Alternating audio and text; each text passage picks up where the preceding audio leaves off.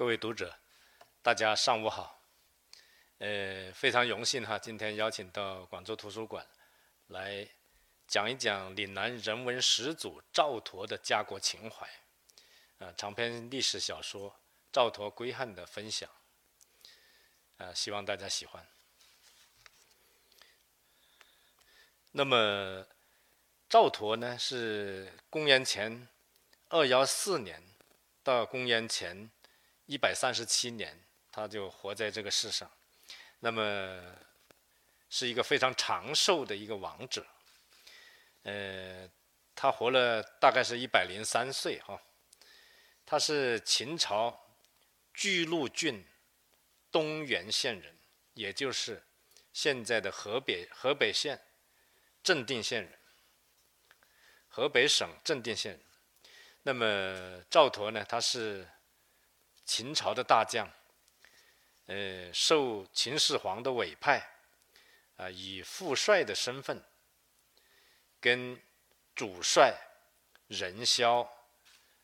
一起率军平定了岭南。那么秦始皇三十三年，也就是公元的二幺四年。赵佗被委任为南海郡龙川县的首任县令。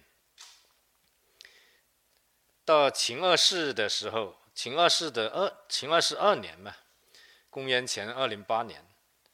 那么赵佗就任南海郡郡守。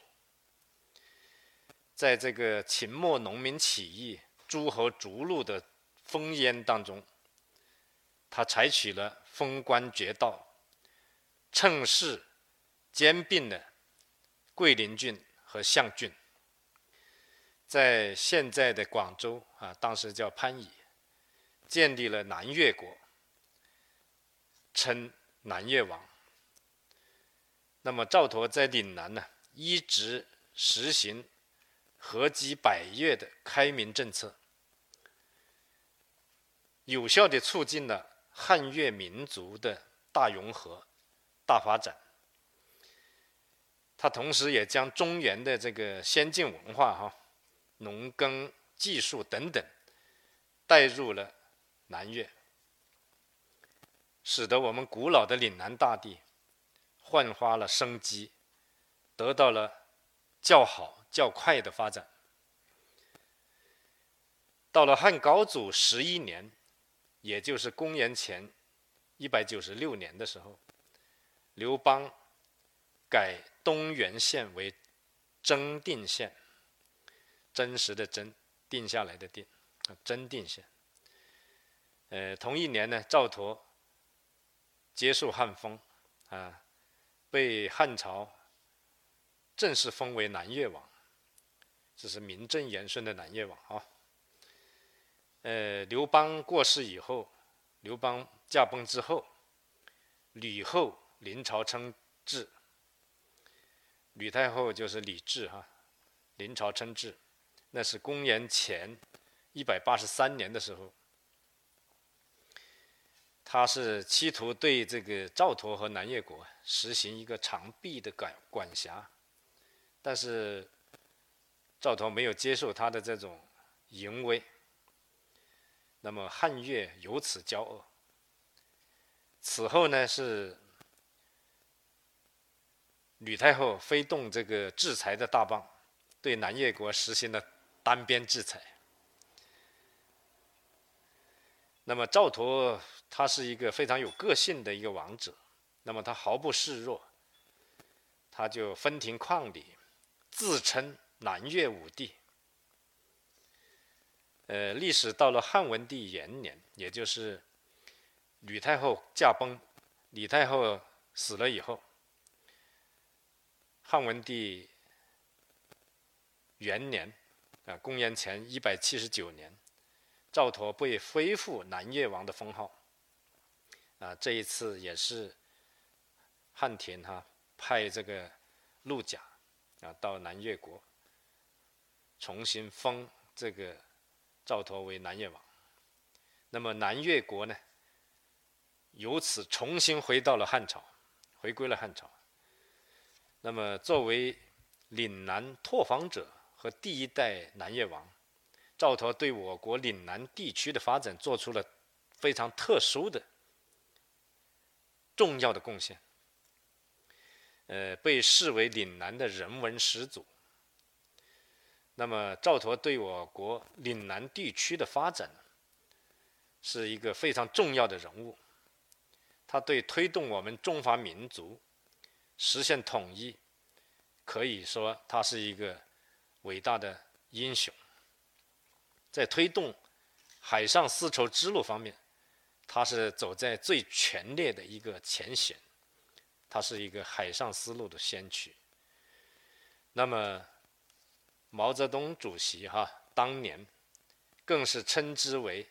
南下干部第一人，这很有意思啊。那么就是说，在中华大一统的这么一个规格下，赵佗是南下干部第一人，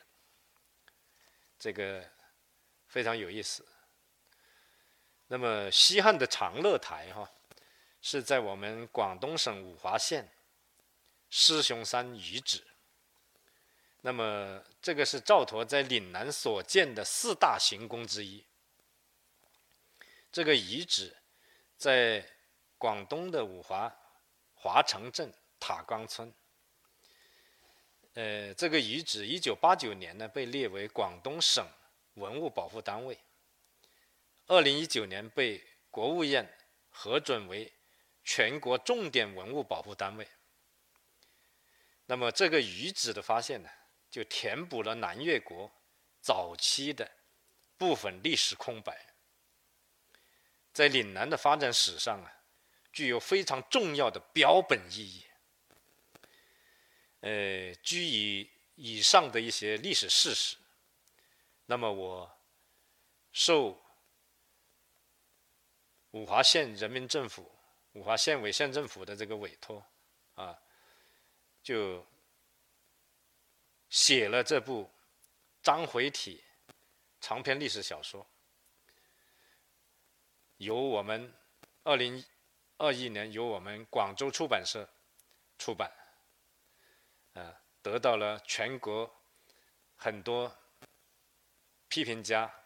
评论家、作家、文史专家、史学家的这个肯定。那么。赵佗归汉总共是五卷，呃，合计有两百多万字。那么这部长篇历史小说的出版，啊，对我们广东的这个历史，对我们岭南的历史，它是一个比较好的一种归纳总结，也是一种具有史料意义和现实意义的一个文学作品。那么我在这个书当中啊。就尊重历史事实，在这个基础上，呃，再以章回体长篇历史小说的形式加以拓宽和提炼，那么再现并重构了赵佗啊作为南越王率领南越国回归汉朝、回归正统、回归中华民族统一这一段。可歌可泣的恢宏历史，呃，应该说是有史料价值跟这个文本意义的。那么小说最大的主题就是实现祖国的完全统一，啊，是一个大中华意识，啊，同时也是我们民族富强以及我们南海归属于中国最早的。铁一般的证据，同时也是倡导“一带一路”建设一个很好的一个文本，啊，具有这个启示意义。那么说到这个赵佗哈，必须有有一个人物他是饶不过去的，那么这个人就是嬴政，也就是秦始皇。秦始皇这个人。他对于我们中国的历史、中华民族，呃，中华民族的统一，他是一个非常关键的人物。呃，当年毛泽东主席，啊，包括我们的史学家对他的评价都非常高，可以说没有秦始皇，就没有今天这个大众法版图的一个雏形，啊，这是我们必须正视的一个历史。秦始皇呢是公元前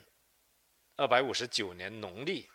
十二月初三出生的一个人，啊，是年尾人哈。到这个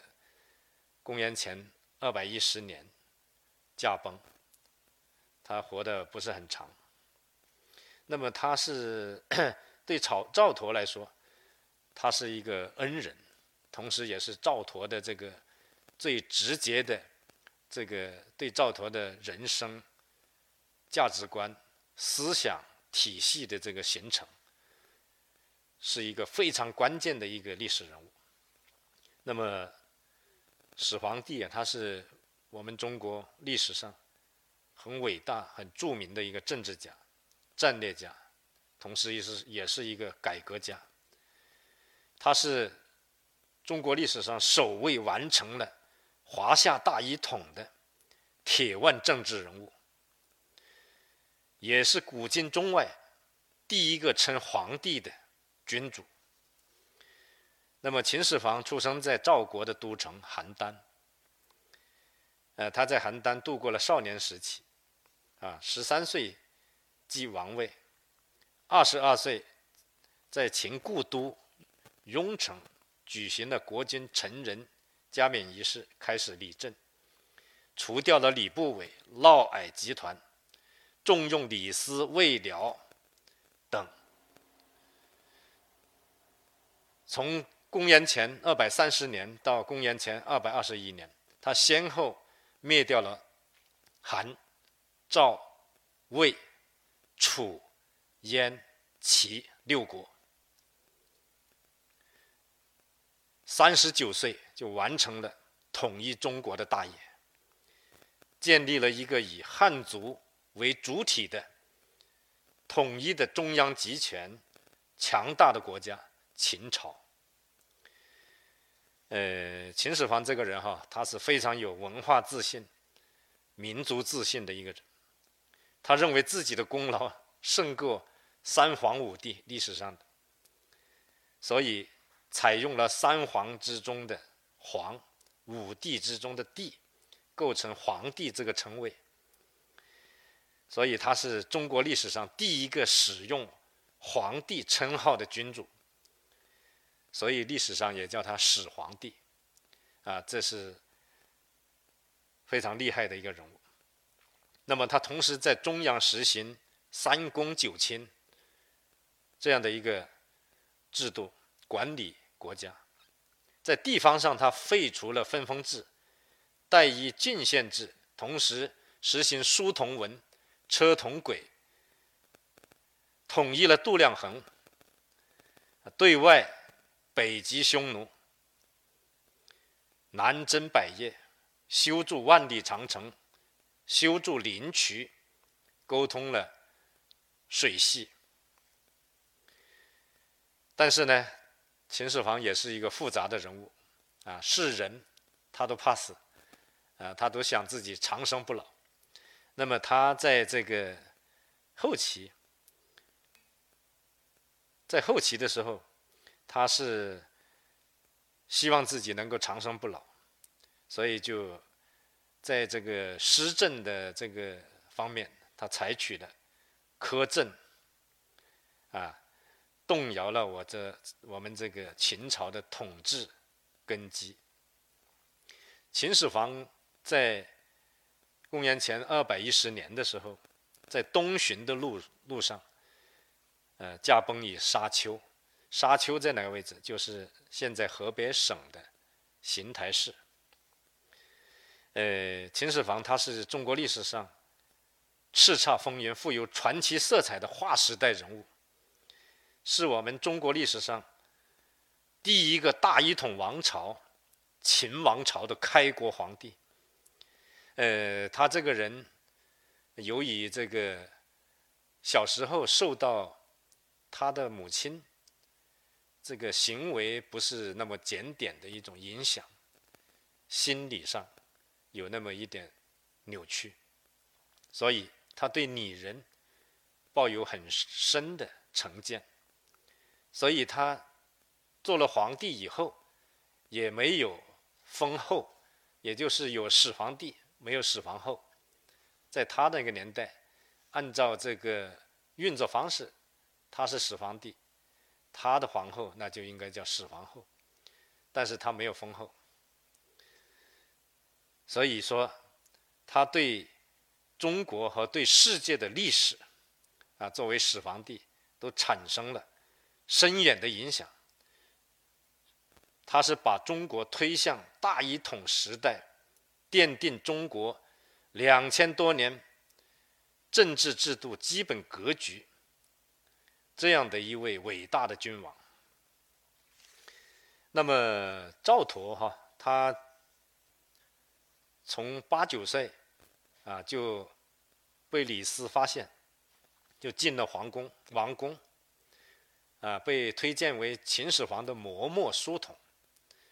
然后是秦始皇看着他。慢慢长大的，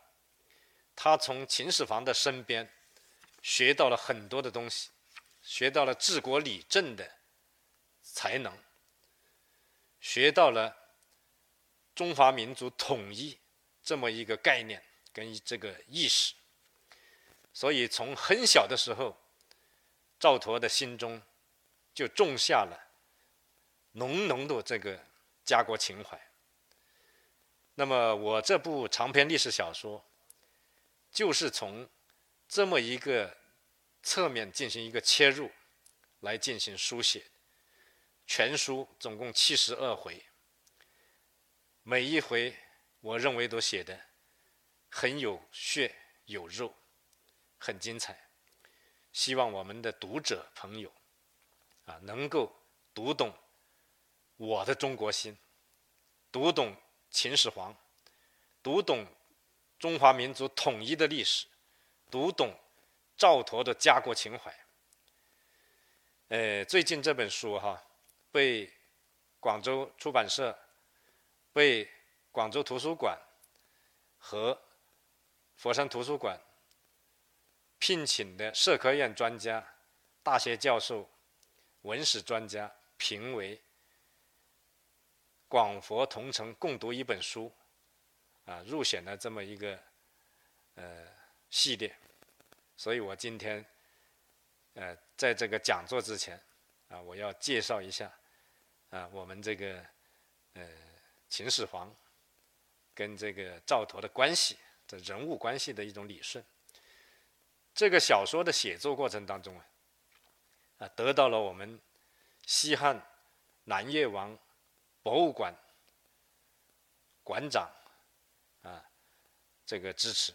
啊，他给了我一些资料啊，带我去参观南越王墓啊，受到了很多的启发。在这个写作的过程当中，也得到了我们广州出版社的鼎力支持。广州出版社的现任社长柳宗惠，广州出版社的。这个首席编辑、著名编辑家刘宗贵老师对这部著作非常感兴趣，他们的这种担当意识、担当精神让我感动，所以我在写作这部长篇小说的时候，一点都不敢苟且，一字一句、一个字一个字的修改。写这部长篇小说花了。三年半的时间，修改这部长篇小说，花了足足一年半的时间。所以，这部小说从写下第一个字，在电脑上敲下第一个字，到最后确定出版，这两百多万字，都是凝聚着，呃，我作为一个作家的这个心血，同时。也凝聚着我们责任编辑刘宗贵老师、刘佳老师啊，以及我们广州出版社刘宗惠社长这个心血啊，在这里我要非常感谢他们。那么，同时这部小说的这个出版呢，也得到了我们广东省作家协会几任啊两任这个作家协会的党组书记、专职副主席的这个关怀，以及我们蒋述卓主席、张培忠书记啊这个关怀。这部小说是二零一六年广东省作家协会深扎题材，同时也被评为佛山市重大历史题材一个扶持。啊，禅城区政府也给了一个扶持，啊，非常感谢。那么我们梅州市委宣传部、五华县委宣传部，啊，都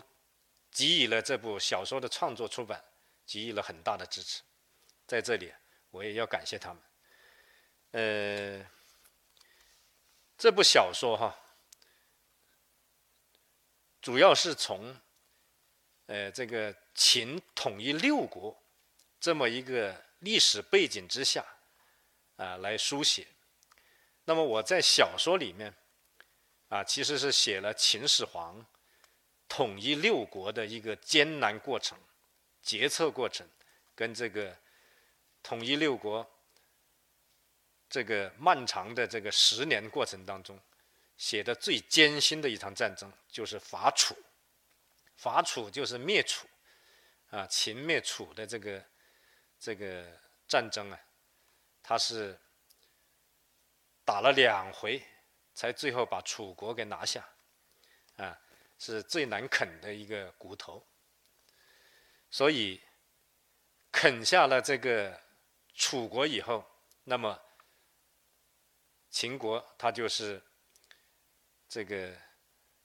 非常不容易的情况下，哈，才把东方六国啊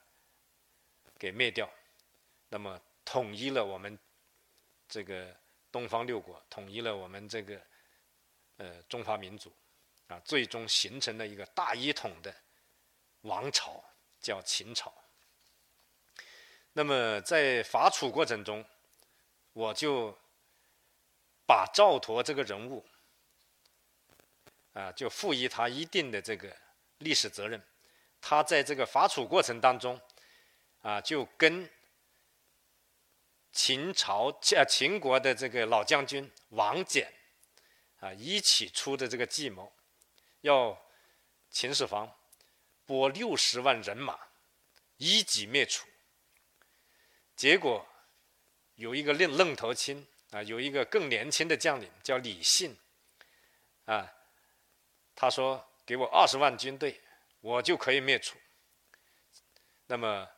当时的秦王啊，就是嬴政，还没有称帝之前叫秦王，非常高兴啊，就笑话这个王翦和赵佗。说你王翦越老越怕事，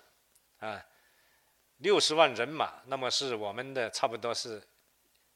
秦国的一半的兵力。如果六十万人马压过去，肯定能够灭这个楚国。但是李信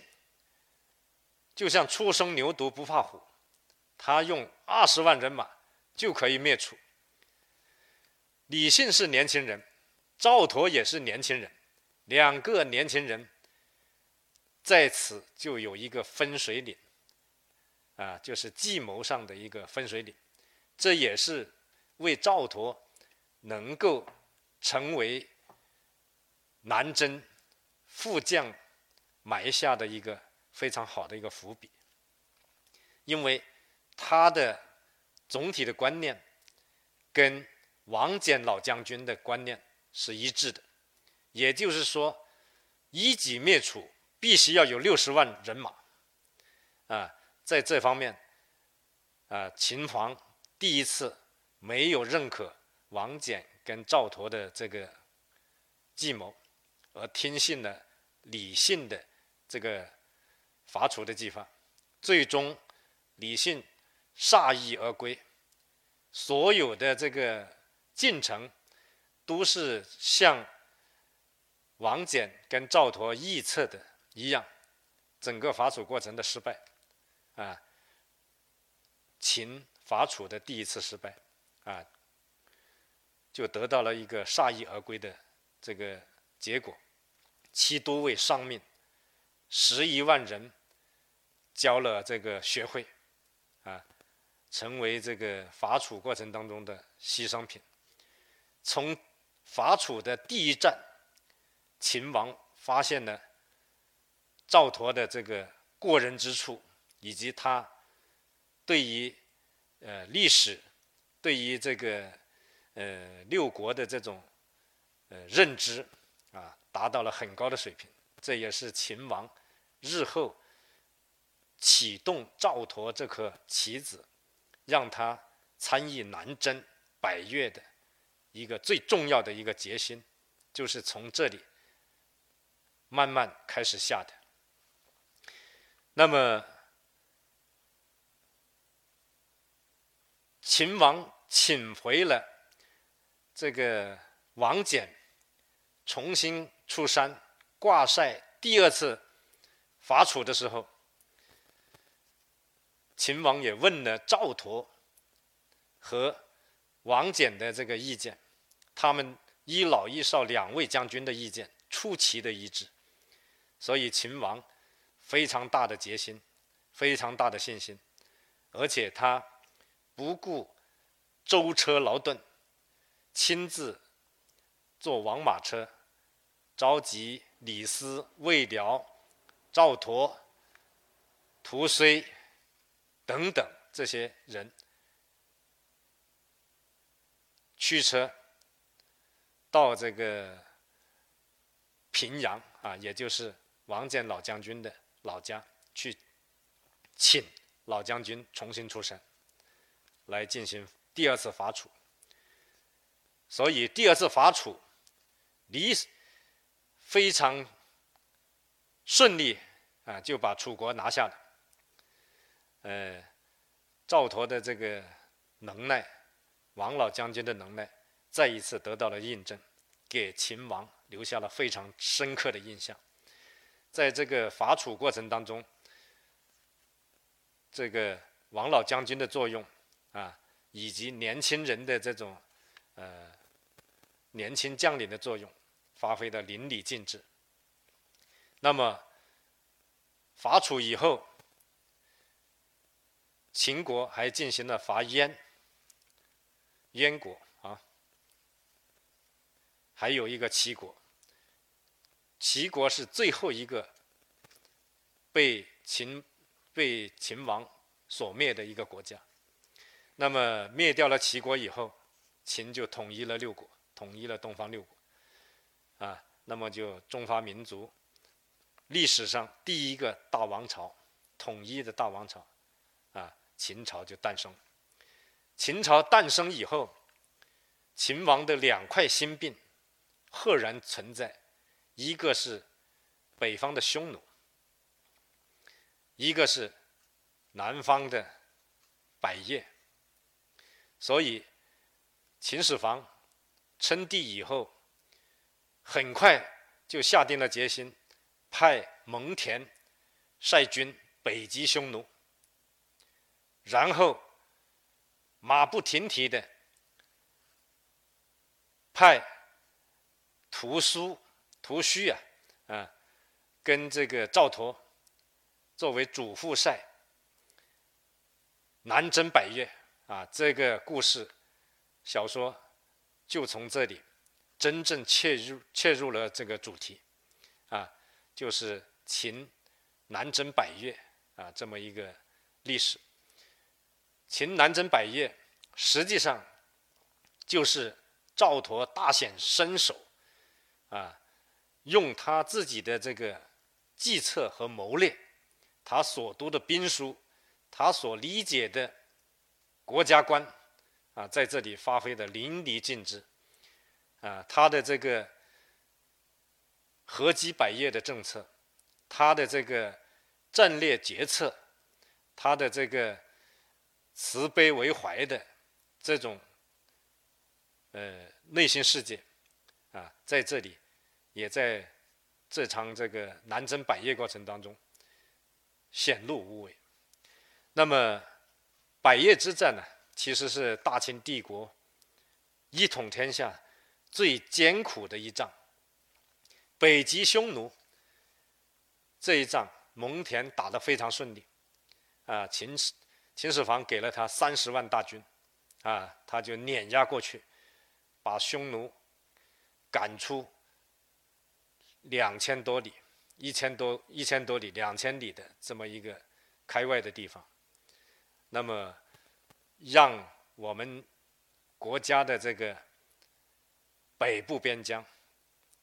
啊，得到了很好的一种稳定。同时，秦始皇在蒙恬征服了啊北极匈奴胜利以后，筑这个长城，就是叫的这个呃蒙恬啊带领呃几十万人啊就把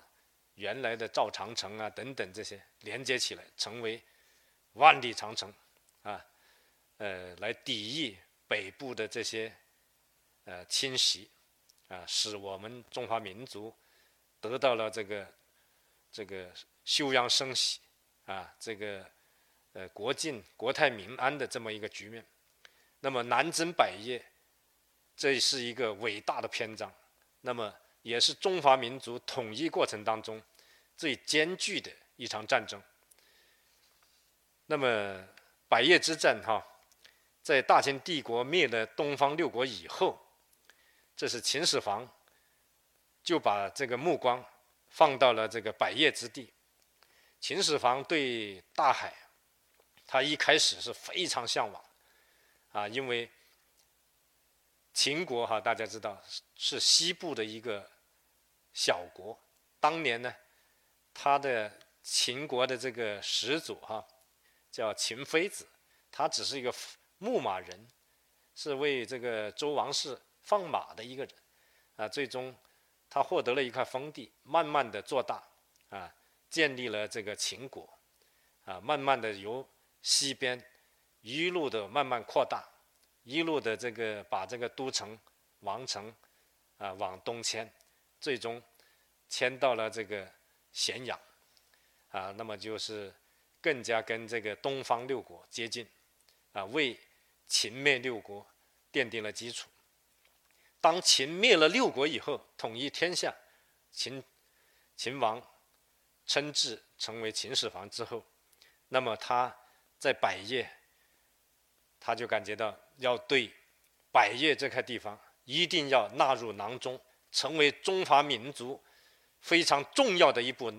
一个南部依托。同时，对茫茫南海，啊，它也是一种非常大的一种雄心壮志，一定要把茫茫南海纳入我们中华民族的版图，啊，这是历史上啊，由我们国家的历史重要人物对于我们岭南，对于我们南海，茫茫南海，啊，这个。领土跟这个领海的一种向往啊，跟这种完成，他对呃岭南对南海的这个归属啊，他奠定了很重要的一个基础。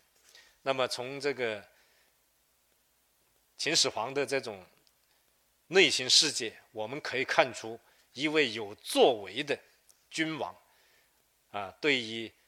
我们国家的领土啊，领海的一种呃热爱啊，向往跟热爱啊，毫不含糊的一种态度。那么发动的这个百越之战呢，就是基于对岭南的